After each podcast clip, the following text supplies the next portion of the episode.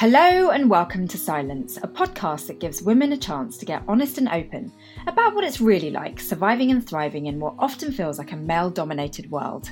All of my guests have been handpicked from the fields of science, technology, engineering and mathematics, or STEM, where inclusivity and diversity can be a real issue. I know this only too well, having been a mechanical engineer myself for a number of years. I'm Doctor Shini Somara, now a television broadcaster. I've worked on and reported on some cutting-edge technology and innovation over the years, and through my T V work, I've met some incredibly inspiring women from a diverse range of STEM fields. These women are true trailblazers, and I've often felt so empowered myself by learning what they're like as real people, usually when the T V cameras have been turned off and they're just being themselves. Each week on Silence, one of these women shares her unique experiences and truth without the usual pressure and stress of having to promote her accomplishments or uphold her impressive reputation. How? Because all of my guests are deliberately kept anonymous and disguised to ensure that we as listeners are not distracted or maybe even intimidated by all the usual kinds of societal labels and trophies. The women of STEM on the show have amazingly impressive C Vs, but most importantly, they're human, just like the rest of us, and I want to share the inspiration and wisdom that I've gathered from them with you. It's my hope that you really relate to what we chat about today. If so, do subscribe to Silence and maybe even rate and review the show. I'd love to have your feedback. This week, my guest is in the field of evolutionary biology. Hi. Hello. How are you? I am good, thank you. How are you? I'm good. I am so thrilled to have you on the show. Thank you so much for coming on. That's quite all right. It's a fascinating concept of anonymising a podcast. I love it.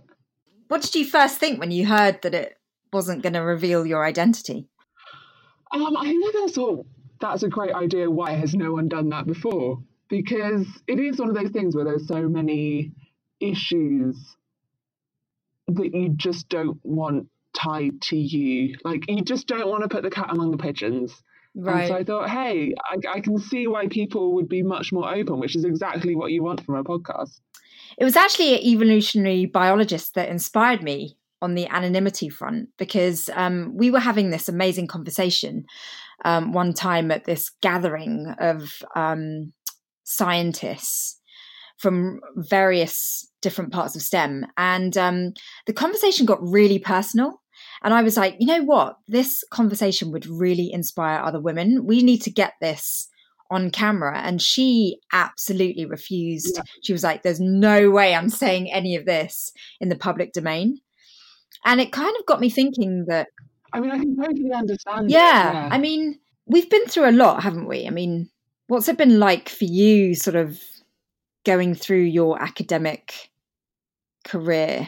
I mean, it's been, it's had its good sides and its bad sides. I wouldn't say that I've been kind of subject to some of the worst stuff that women in science get. Uh, I'd say that the issues I've had with academia come from academia itself and not from malicious actors within the field. It's not that people have been nasty. It's just like a more general suitability to the work and that kind of thing. Mm. Um, but so much of academia is based on reputation. Yeah. And it's, it's all about who you know. And even within like publishing, supposedly you want to anonymise who the reviewers are, who the authors are, but often the field is so small that you can't anonymise, or it becomes very obvious from, oh, following on from my previous paper in yeah. so-and-so, yeah. Uh, you can't anonymise it. And so that's why I think it's so interesting that reputation comes up, because reputation is such an important part of academia. Mm. You just got to be damn good at what you do, don't you, to get anywhere? Yeah, and known for it as well. Yeah. So take me right back to the beginning. Like, as a child, did you know mm-hmm. that this is what you were going to end up studying? I think so, yeah. I was always interested in animals, interested in animal behaviour. I would spend most of my time in the garden. I would chase after poor unsuspecting animals and watch a lot of um, natural history documentaries and that side of things.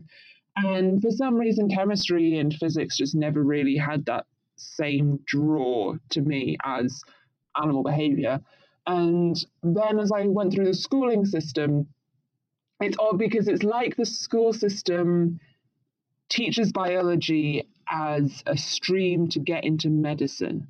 And the biology course is very much human anatomy, and that's it. There, I think there might have been one or two lessons on evolution and adaptation in that sense, but next to nothing on animal behavior. And it's all, can you name this part of the body? Can you memorize this cellular pathway? And to me, that's like the really dull bit of biology. It's like, I don't want to name and memorize. I want to watch animals doing fun things.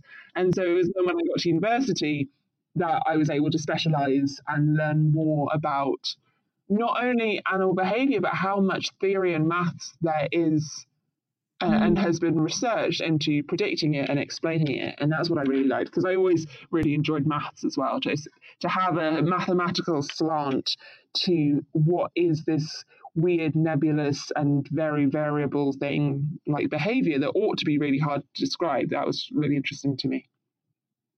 My gosh, I've never ever thought about it like that. Mm-hmm. Um, I just, I was never interested in biology because it was so, um, there was such long, complicated names for everything. Yeah. And you're right, there, there was a lot of memorization required.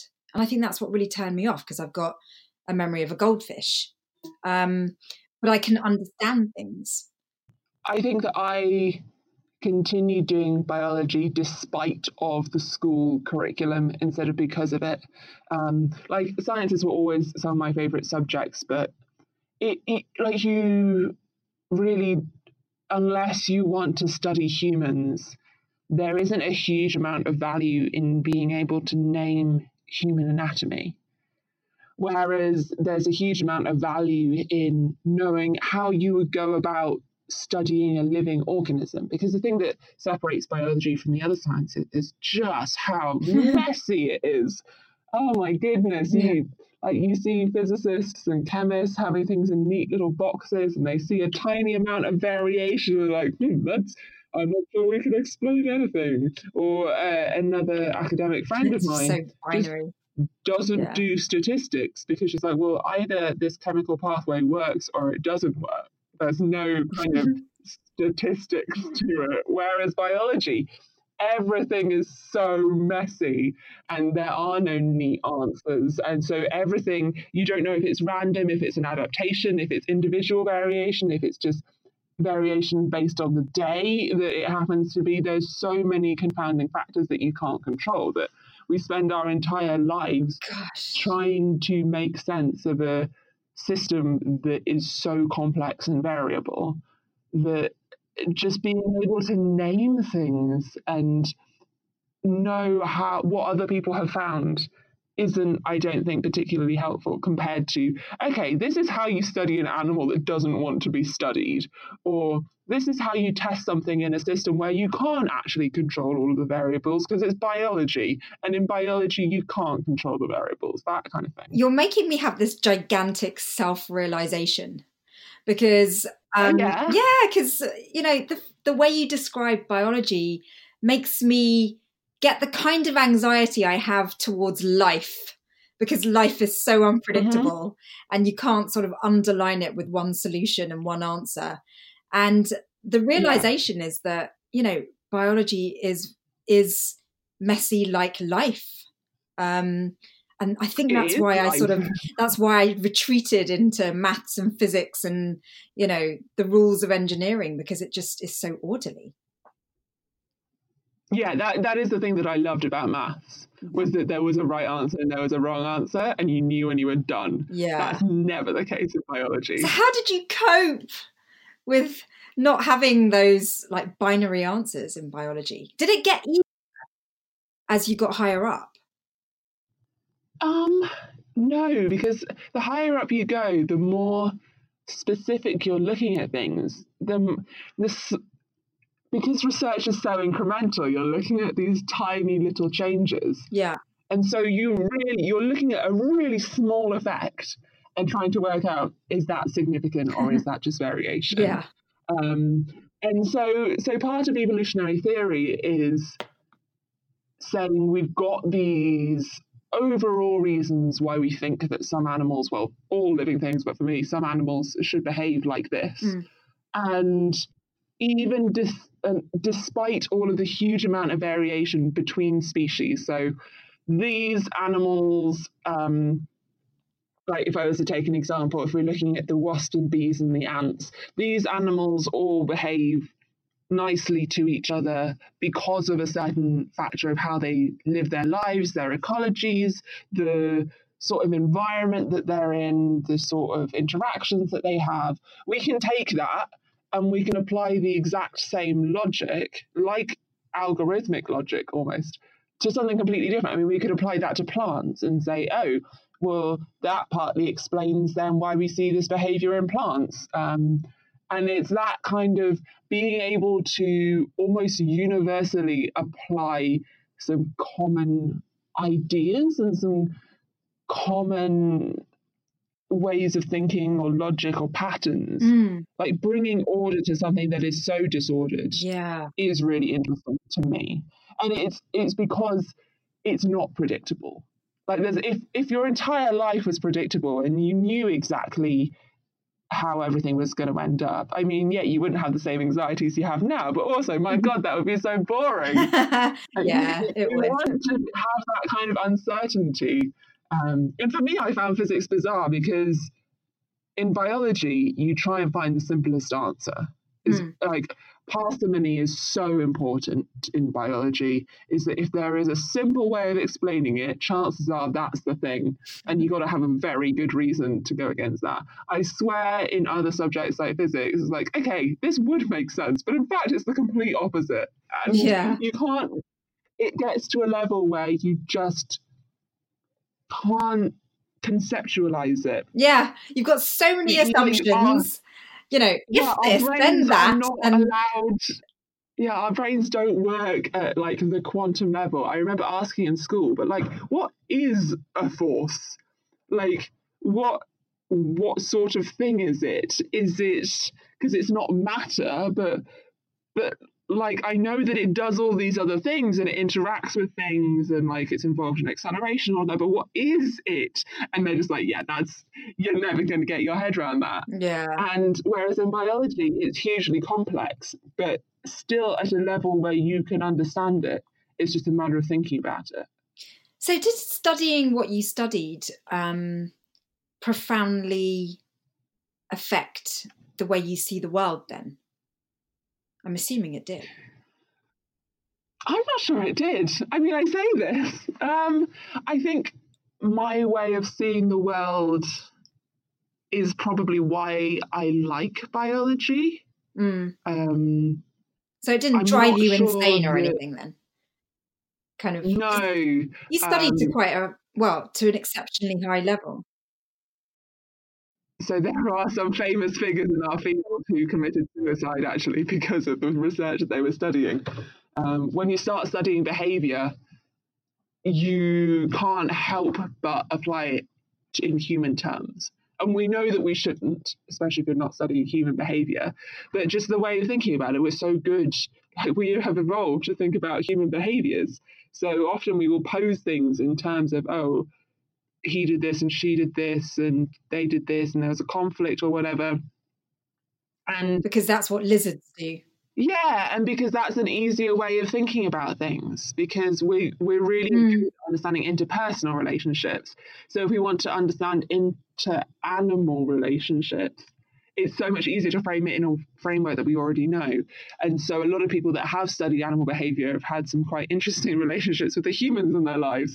Um, but I don't think I've experienced it so much in that sense. Um, in the day-to-day life, it's mostly that I just get ridiculously distracted by animal behavior. But I suppose that's what got me into biology rather than because of studying biology. Like I can be having a conversation with someone in a park and then I'll just stop talking because there's a blackbird doing an interesting display on a tree nearby, and It's, it's, it's just that interest and being able to see the world with a higher level of understanding, being able to see things yeah. like, oh, that's a mating display. Oh, that's a sign of aggression. Oh, I wonder if this animal is performing optimal foraging theory because of the way that they're flipping backwards and forwards. Um, oh, it's interesting that the timing... How is the timing of the seasons going to affect this certain behavior? Oh, this animal is going to get caught out by this sudden change in weather. It's it's that asking questions and seeing like yeah. a different layer, almost like in the Matrix where Neo suddenly starts seeing everything in all those green numbers. It's like you can take things at face value, but then you can also think that everything itself is part of this bigger picture. Yeah. And that's actually one of the big plus points for studying STEM in the first place, because it really allows you to have this sharpened, focused lens on the world as a result of learning the the laws that we've discovered so far. Totally, yeah. It must be like, I imagine, like learning a language. It just opens up this other world. But the best thing is with the sciences is that it's always all around you. You don't have to travel to a different country to experience it. And there's always more to discover. Oh, yes. You know, so so your curiosity that you had when you were a kid that probably distracted you when you were like five mm-hmm. is probably a similar kind of curiosity that distracts you at this age. Totally. Um, I will go to um, nature reserves and places like that, and you'll see the activities that they put on for all the little kids. I'm like, but I want to go. That still sounds fun. And it is. It's that... that just pure curiosity and just taking pleasure in understanding more about something. Mm. So you clearly had, you know, the the sort of evolutionary biology bug from from young. Mm-hmm. But what was it like actually sort of navigating through your work? Like, did you sail through, or like what was school life like? School life, um, I was always top of the class. I always found school fun and easy. I luckily went to a school where, so you'd always get the groups of people. You'd have like the sporty kids, you'd have the drama kids, the music kids, um, yeah. the so-called popular kids. And then there'd always be the kind of geeky kids as well. But each one at our school was respected. Like, I, people respected the fact that I was top of the class, and I would get a certain level of, I suppose, like cred for that. And it wasn't, yeah. it wasn't denigrated in any way. People were like, "Oh my God, you did so well on that! Oh, congratulations!" Um, wow, yeah, that's and, awesome. And so I never felt bad about being smart or being interested in it. Um, it was yeah. It was just one of those things like, oh, that's great for you. That that's really good, and everyone kind of had their own. So talent. It wasn't competitive. Oh, I mean, we were competitive, but in a very friendly way. So like, there would be a bunch of us that would always get quite similar grades, and you'd always want to know exactly how the other person did, but yeah, not in a way of putting the other person down. Um, so I mm. yeah, I really enjoyed school. Um, I had a good bunch of teachers, and yeah, just com- I didn't realize how unusual of an experience that was until I went to university and started talking to my other friends who had been not even necessarily bullied, but just ostracized for, oh, they're the nerdy quiet one, we're not going to talk to them. I think it helped that my school was a bit smaller as well, so we all had to get on with each other. Did you say you went to an all-girls school? Yes. Um, so I went to an all-girls school, so it meant that there was none of the kind of, oh, the boys were going to do this. It was challenging mostly in the sense of I went to an elite university, and so I was no longer top of the class. Uh, everybody there had been top of their respective classes, and suddenly from going from... where you'd be a little bit disappointed if you got less than ninety-five percent on a test. Um, like, you're like, oh, I, sh- I should have got at least ninety-seven, ninety-eight percent on a test. To university, where a first in is like the highest possible category. It's like an A star grade.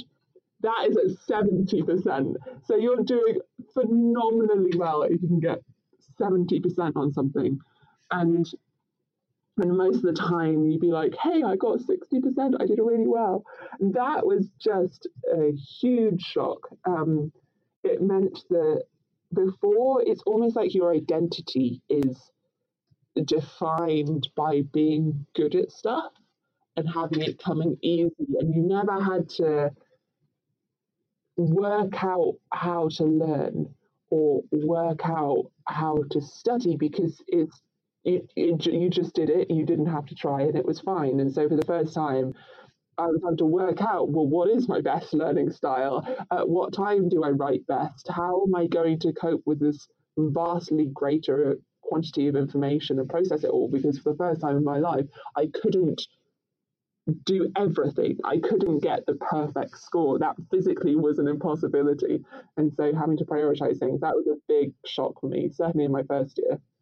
Um, before I started at university, um, I'd say that um, it was failure, criticism, and humiliation were the three things that I hated the most. And to me, they were one and the same thing. Like, if you failed, then you were criticized and um, you would be humiliated for that. And I did not know how to deal with that. Yeah. And yeah, it was just a big no at all. And then, of course, coming to university, you're having to fail. Yeah. Oh my gosh. But in a much different way. So yeah, first year of university was the first time I had to deal with failure, and failure not necessarily meaning criticism and humiliation. Because before it was like, oh my goodness, you've got, I got more than you on that test. Oh my God, I can't believe I did mm. better than you on that test. Oh, isn't it? That's, that's kind of the curse of being the top kid, is that everyone compares yourself to you. A friend of mine's parent would always want to know what I had got in a test, because then mm. that represented the maximum number that someone could get in the test. And so marks are no longer out of one hundred, marks are out of however much I got in that test. And so then to be in a university environment where you can fail, you can do badly on something. One, people don't compare yourself to you about it. Like, it's not pointed out of you being bad as much as you did something that wasn't of good quality. Um, and yeah, just it just being so much more a part of life. Like, it's a thing that happens and you can't escape it. Whereas previously I would try so hard to avoid it. And it was only at university where I was put into a position where you can't avoid failure. You better learn some strategies to deal with it. Oh, okay. Um, so what did you learn? Um, so I had to learn not to tie my identity to my success, uh, which is something I'm still working on, I suppose. Um, and just not taking every criticism so personally. That if someone says, oh... Mm. you didn't do so well on this aspect or that aspect, they're not saying they don't like you anymore. They're not saying that they think you'll never be able to do it or that you're incapable of doing it. They're just saying what the words, like, there's no more meaning behind the words that they're saying. If they're saying you didn't do this part well, they mean you didn't do this part well, not you're bad, you're terrible. Nothing more than that. I'm not yeah. going to like you anymore, or I have any less respect for you as a person. Um, and that took a lot of getting used to. Yeah, I mean, it sounds like an incredibly valuable and fundamental thing to learn, but my God, that must have been hard at the time. Yes. Um, that was, so first year of university was one, no, first year of PhD actually was one of the first times I felt imposter syndrome, because again, um, transitioning from being an undergrad to being a graduate, you again get that stepping up, and instead of being tested all the time, you're now thrown into a research environment.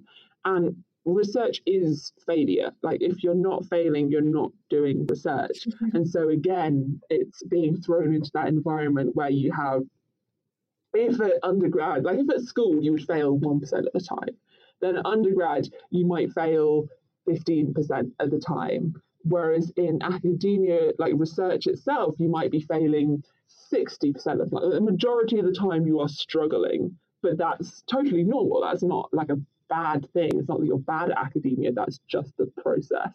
Um, it's just those mm. having to come to terms with, okay, this is going badly, but that doesn't mean that I'm doing a bad job per se. Mm. So what are you like with failure now that you've gone through an undergrad, you know, a PhD? Better than I was before, um, certainly. It's it's still hard. Um, I still do tie a lot of self-worth to my ability. And so if I'm unable to do something, I get incredibly frustrated. I know there are some people that enjoy the process of being bad at something. And so like they really enjoy picking up a new instrument or taking up a new sport or language. And they enjoy that friction that you get at the start where you're really bad, but you see the biggest gains mm. in progress. I really don't like that. I really struggle to get few, I really struggle to get through the first few weeks or months until you get to that point where you're vaguely proficient. Once I'm vaguely proficient, I'm fine. I can then, at yeah, least you can kind of get to the point where it's like, okay, at least I can kind of do it. And now we're just making improvements. But up to that point, I just, I'm so likely to give up, which is not a good trait. Um, but it, yeah, I don't, I don't enjoy not being good at something. And so I tend to still spend a lot of my time on the things that I'm good at. And that's something I should change a bit more, um but it, it, it's always going to take time. yeah I mean I I I would hazard a guess that a lot of the people listening to this podcast um totally relate to wanting to be involved in things that they're good at, because no one wants to feel like a continuous kind of failure, and no one I doubt many people enjoy just that friction that you talk about. I don't know many people, that's for sure.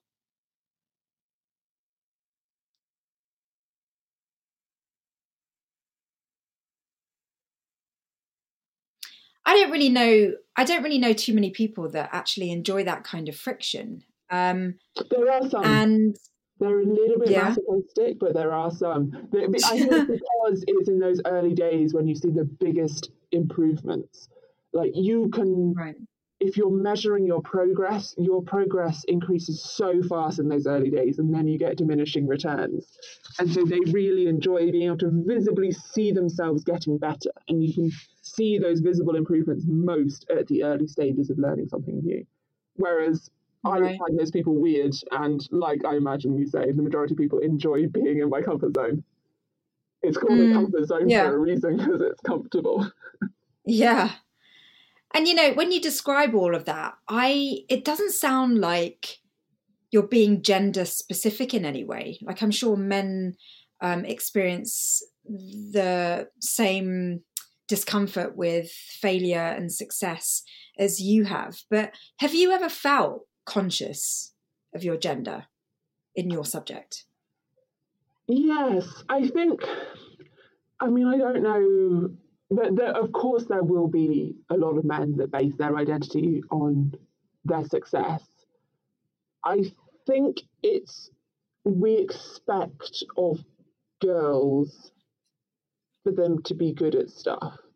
And I think we, maybe it's in the type of things. So maybe in sports, like you're going to have good days and you're going to have bad days. So there are going to be failures. I feel like as a society, and I, like I say, I have absolutely no statistics to back this up, uh, which, but I'm going to continue talking anyway about it, uh, is that I think girls aspire to be perfect, and yeah. girls want to be the best and are more self-critical of themselves when they're not the best, and mm. are less likely to put themselves forward for something if they're not fully at that level.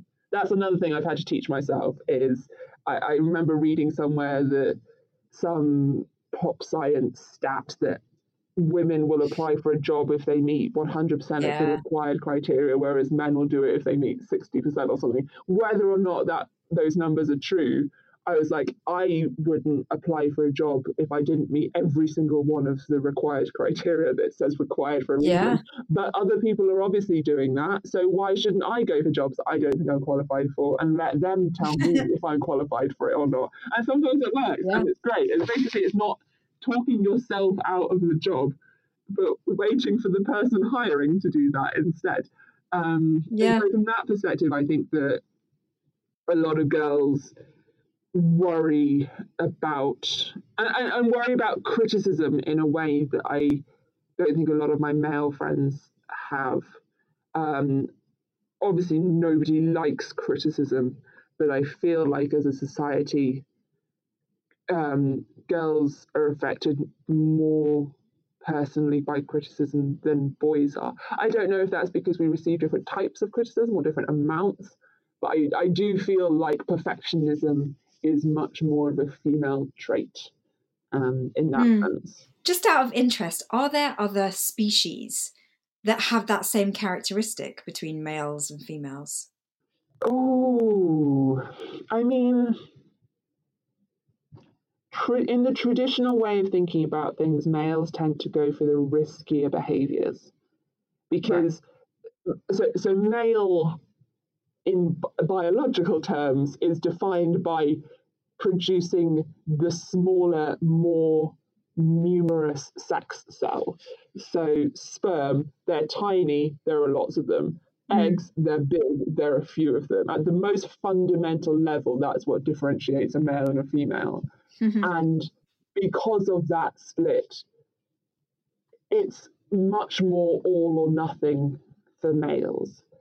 It could be because it could be that none of their sperm fertilize an egg, or it could be that thousands of their sperm fertilize thousands of eggs. And so you you tend to see riskier strategies in males of a species than you do in females of a species.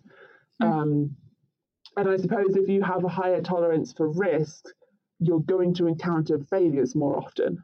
Whereas if you take the safer strategy, you're not going to encounter it as often because just your chance of failure is lower. If you, but you also then end up with lower chances of much greater success. The extremes yeah. are narrower. I don't know how much that applies to humans because as humans, we're such a social species that your success and failure is no longer determined by yourself, but there's a whole group involved. Um, it is so fascinating though, because if I had your knowledge, mm-hmm. I would constantly be applying what I know to relationships. Oh, you know? I can't be bothered with humans.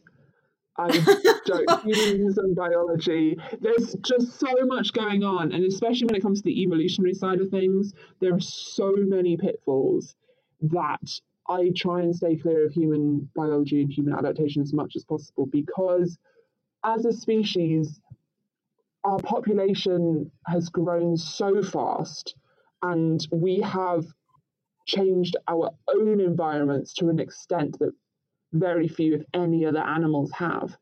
Mm. It's almost like taking an animal from the wild and studying it in a lab. You're never quite sure if what you're seeing are the original adaptations or adaptations yeah. to the lab itself.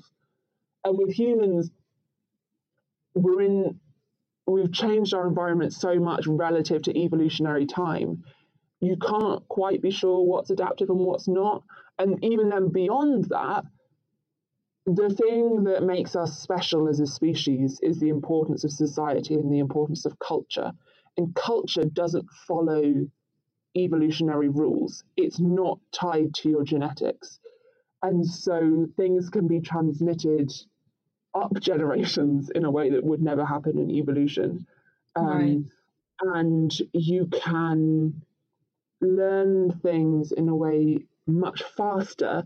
And as a species, we are shaped so much more by interactions with other individuals, but just applying the rules, the lovely, neat rules that we have. That finally, as biologists, we've got something neat in, in evolutionary theory, and then you try and apply it to humans, and you're like, oh, that just does not fit.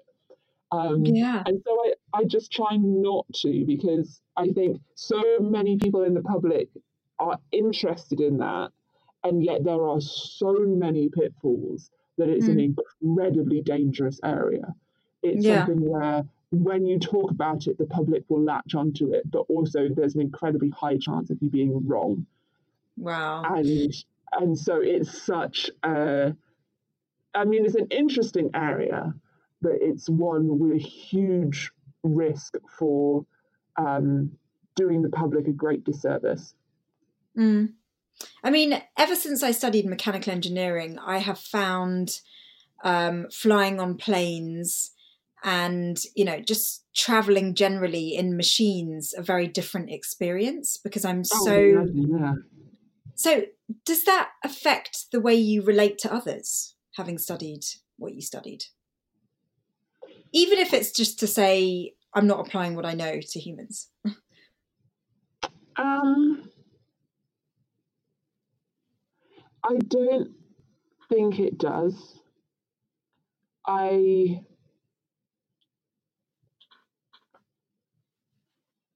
I think most of the stuff that I have studied in terms of animal behavior tends to be at a much higher level. Like, it's a matter of life or death. And so much of my human interactions in real life are much more subtle. And so I don't know a lot of the biology behind why would someone choose to be passive aggressive versus confrontational or spiteful mm. rather than open, or those side of things, the things that actually like really change human relationships. Mm. Um, I think if I was like a primatologist, and you're studying those sorts of personal relationships in a much more biological setting, I can only imagine it would change how you view humans. For me, yeah. the stuff that I work on is at a much lower cognitive level. And so things are much more innate. I'm looking at much more inbuilt, genetically determined behaviors. And so there's less flexibility. And so to a certain, like, I don't know, if if someone tells me that they're ill or has some weird genetic abnormality or biological thing wrong with them, I am fascinated much more than it is polite to be so. Um, but in terms of like day-to-day relationships, I don't think that I have a better understanding of human relationships as a result of studying the biology of non-humans. Right. So, so what's the plan then? Like, you know, you've done all this studying, mm-hmm. you've finished your PhD. Like, do you have a plan for the rest of your life, or is that not your nature? I have a plan. I've had a plan since I was very little. It changes slightly um from time to time, um but I I don't think that the academic path is the route that I want to go down. As as much as I find the topics themselves interesting, the day-to-day process of working with a small group of people on a tiny topic, making incremental progress. And also, I think the side of science that a lot of people don't see is that the further you go in science and academia, the less research you're doing. You become someone who writes grants to fund other people to do research. You go to conferences mm. to talk about your research. You're having to review other people's papers and writing papers, and A, a, a decreasing proportion of your time is spent actually answering the fundamental questions that you're interested in. And so that's mm. not a route that I want to go down. I want more to spend time thinking about just whatever interests me. That's what got me into biology in the first place, was seeing a cool behavior and wondering about it.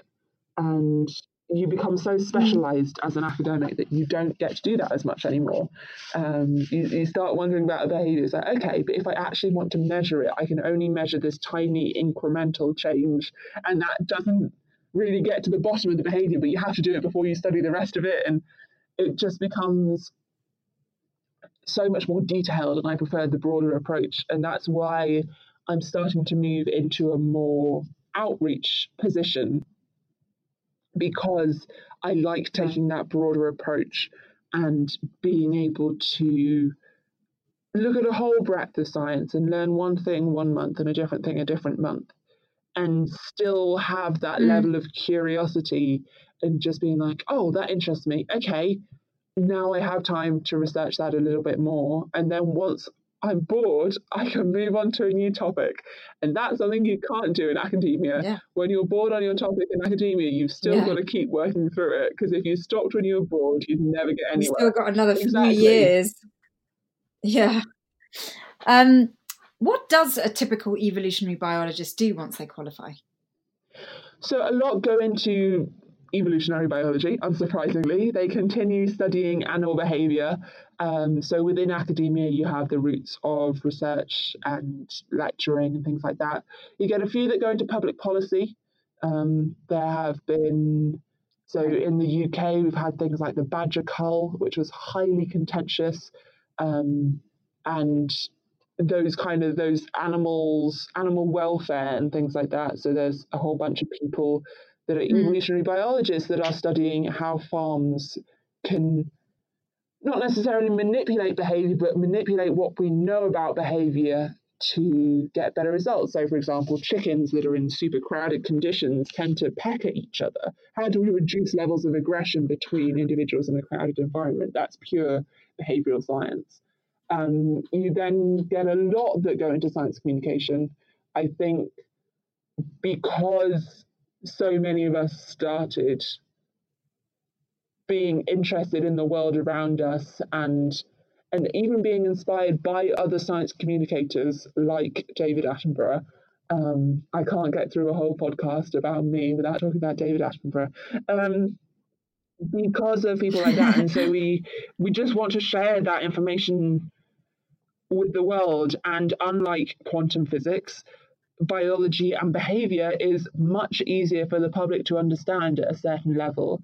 There's much less prerequisite knowledge that you need. Um, e- even if you're not going to understand all of the intricacies of, I don't know, a fish mating display, you can still get something from it. Whereas if I was trying to teach quantum physics, there's so much that you have to teach before they can even begin to appreciate some of the more complex ideas. That's one of the lovely things about biology, is that people see it more in their everyday life. People see pigeons mm. mating on the street. People hear about genetic stuff in the news. I mean, it's both a blessing and a curse, because it also means that we have a hell of a lot more ethics surrounding biology than we do any of the other subjects.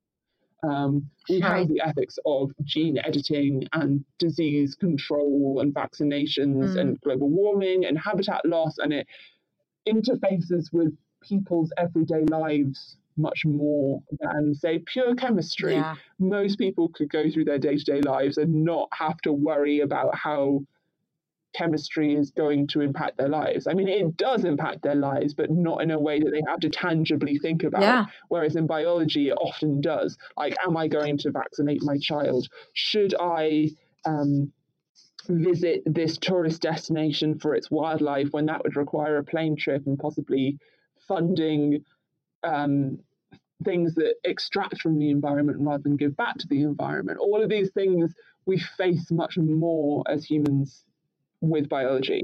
It's kind of weird that we connect with it purely because the things have faces.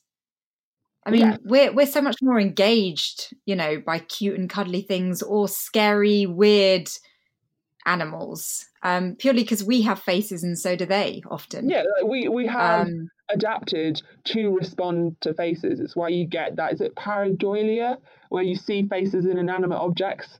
Um, it's it's I've never heard of that.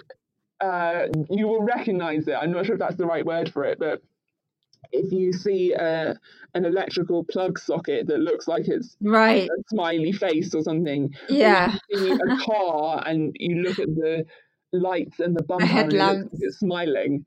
That yeah. is because we are so trained to be interested in faces. And so many of the threats to humans evolutionarily were either other humans or other animals. Like, sure, we would have disease and famine and cold, but the things that really make you sit up and get your attention, get that adrenaline response, would be other living things. And so there is that kind of immediacy to it.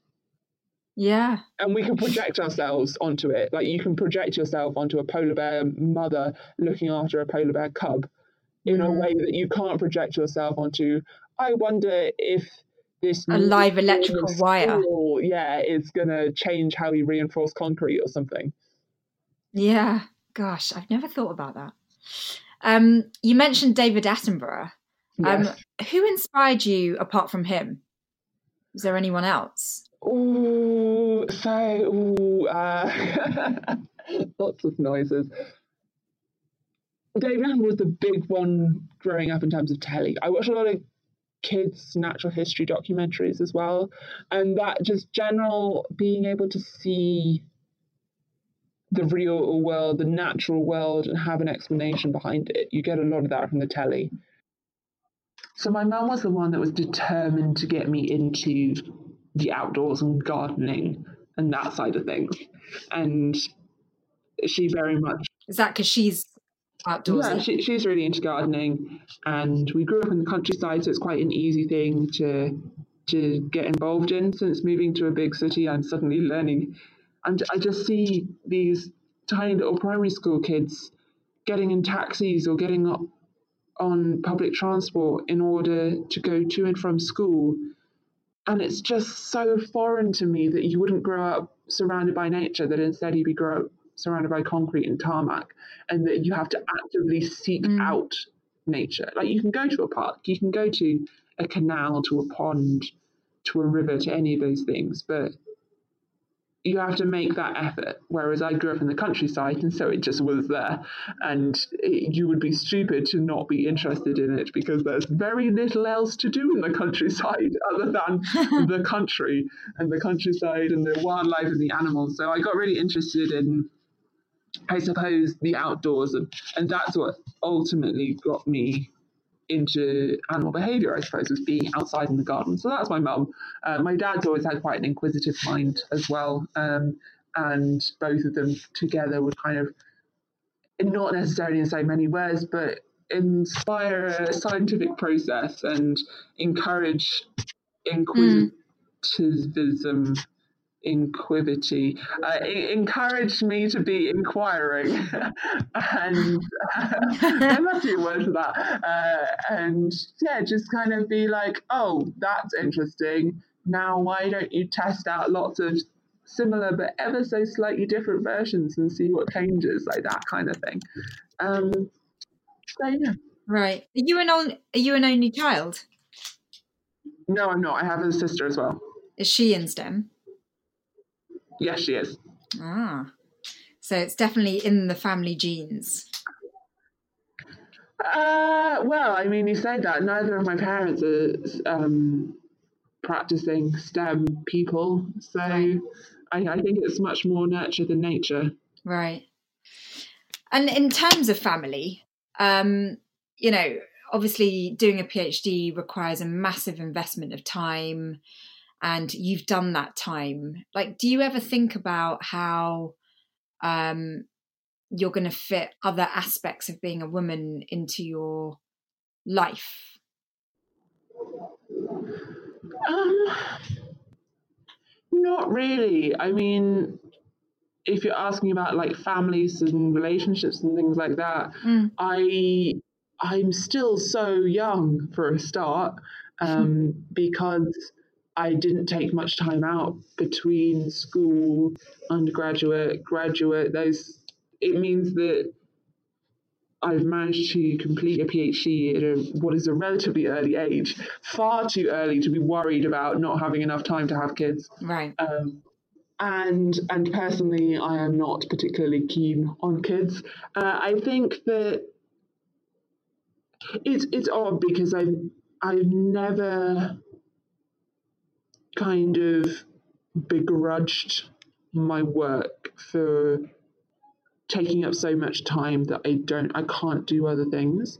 Having said that, since leaving academia, I'm realizing how much time I have. I suddenly watched, started watching so many more films, and because before I just never worked out how people would be able to watch like films more mm. than like one a month, and now I'm able to watch a few a week, and I'm like, what is this? Where has all this time come from? And so yeah, yeah it's one of those things where I've never thought, oh, I hate my PhD because it means that I can't have a relationship, for example. But at the same time, I think, oh, well, it if it doesn't matter if I don't have a relationship because, to be honest, I spend so much time on my work anyway that I don't have a huge amount of time for it. Mm. Um, so, yeah, it's it's hard to, to work out. Yeah, I mean, I guess, you know, you're at an age and a stage in your life where it's not um, pressing issue at this stage. Yeah, no one's saying tick tock, your biological clock's ticking to me. Um, yeah. Thank goodness. And, and yeah, because having a family is really very low down my priority list, mm. um, it's even less of an issue than it would be for someone my age anyway. Um, so yeah, I, I am both young and so far uninterested in family. So both of them are in my favour, I suppose. Yeah. So, like, are you, do you reckon you're in like some kind of postdoc kind of recalibration? Because that's what happened to me as soon as I finished my PhD. I was like, what am I going to do with all this spare life I've got left? You know? Yeah. Oh my God, I have had such a culture shock um, trying to cope with changing jobs, changing house, just everything in my lifestyle has changed. Like, how long did your recalibration take? I'm still in it. No, um, definitely like a year or two. Because I mean, I I took a major career change. I went really from left brain to right brain. Because um, what I do yeah. now is so much more creative. Um, but that took like a major sort of like personality overhaul, because, you know, friends say to me today, like, I can't imagine you being a total geek. And, you know, because what I do is so extroverted, but I mm-hmm. really was a complete introvert. And I think I needed to be to get through academia, because if I had been distracted by social norms, um, I think I would have uh, never got through it. I, I don't think I have so far experienced a kind of personality shift in that way. Mm. Um, but it's it's a very, I, I'm, I'm not sure as well how much you'd get it just from changing from any career yeah. to a different career, and how much of it is specific to changing from an academic career. Yeah. But it is... academia is a weird career. You set your own goals, you're left to it, you're facing the struggles. Um, there's a lot of independence, there's a lot of uncertainty, um, but also you set your own goals. You decide what it is that you're doing, and you have your own kind of internal measure of success. Whereas in most other careers, you have other people asking you for deadlines, and you have to meet them, and there are external measures of success that you are required to meet, and it's it all just takes a bit of getting used to, I think. Um, and having been in the academic environment for nearly a decade, to then change to anything else would be difficult, yeah. uh, let alone changing so many things at once. Um, changing who I'm around, changing where I am, changing what I'm doing.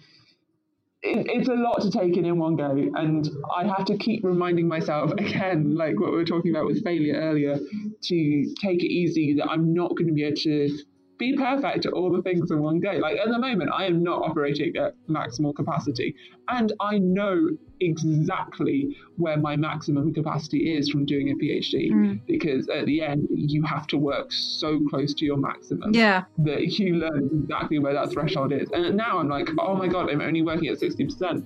I'm not working hard enough. I'm not um, making the most of the opportunities and all of that. And I'm like, wait a second. Like that other forty percent of my capacity is going towards getting used to everything being new and adapting to change with all of this change yeah. in my life. Yeah, that takes up a huge amount of brain mm. space. And so of course I'm going to have less brain space left to do the other things that I would want to do. And so it's just giving myself that permission and that self-compassion to not be doing all the things straight away. Yeah. Um, and I still keep catching myself being like, oh, I could be doing more. I think it's, yeah, it's it's that perfectionism thing. I could be doing more, but if I did try and push through it, I would break. And so I won't do that. I'll give myself a chance. That's it from my STEM guest this week. Gosh, what an interesting conversation about animal behaviour and human behaviour and how we deal with the ever-changing chapters of our lives. Thank you so much for listening this week. Don't forget to rate and review the show, and catch you next week on Silence.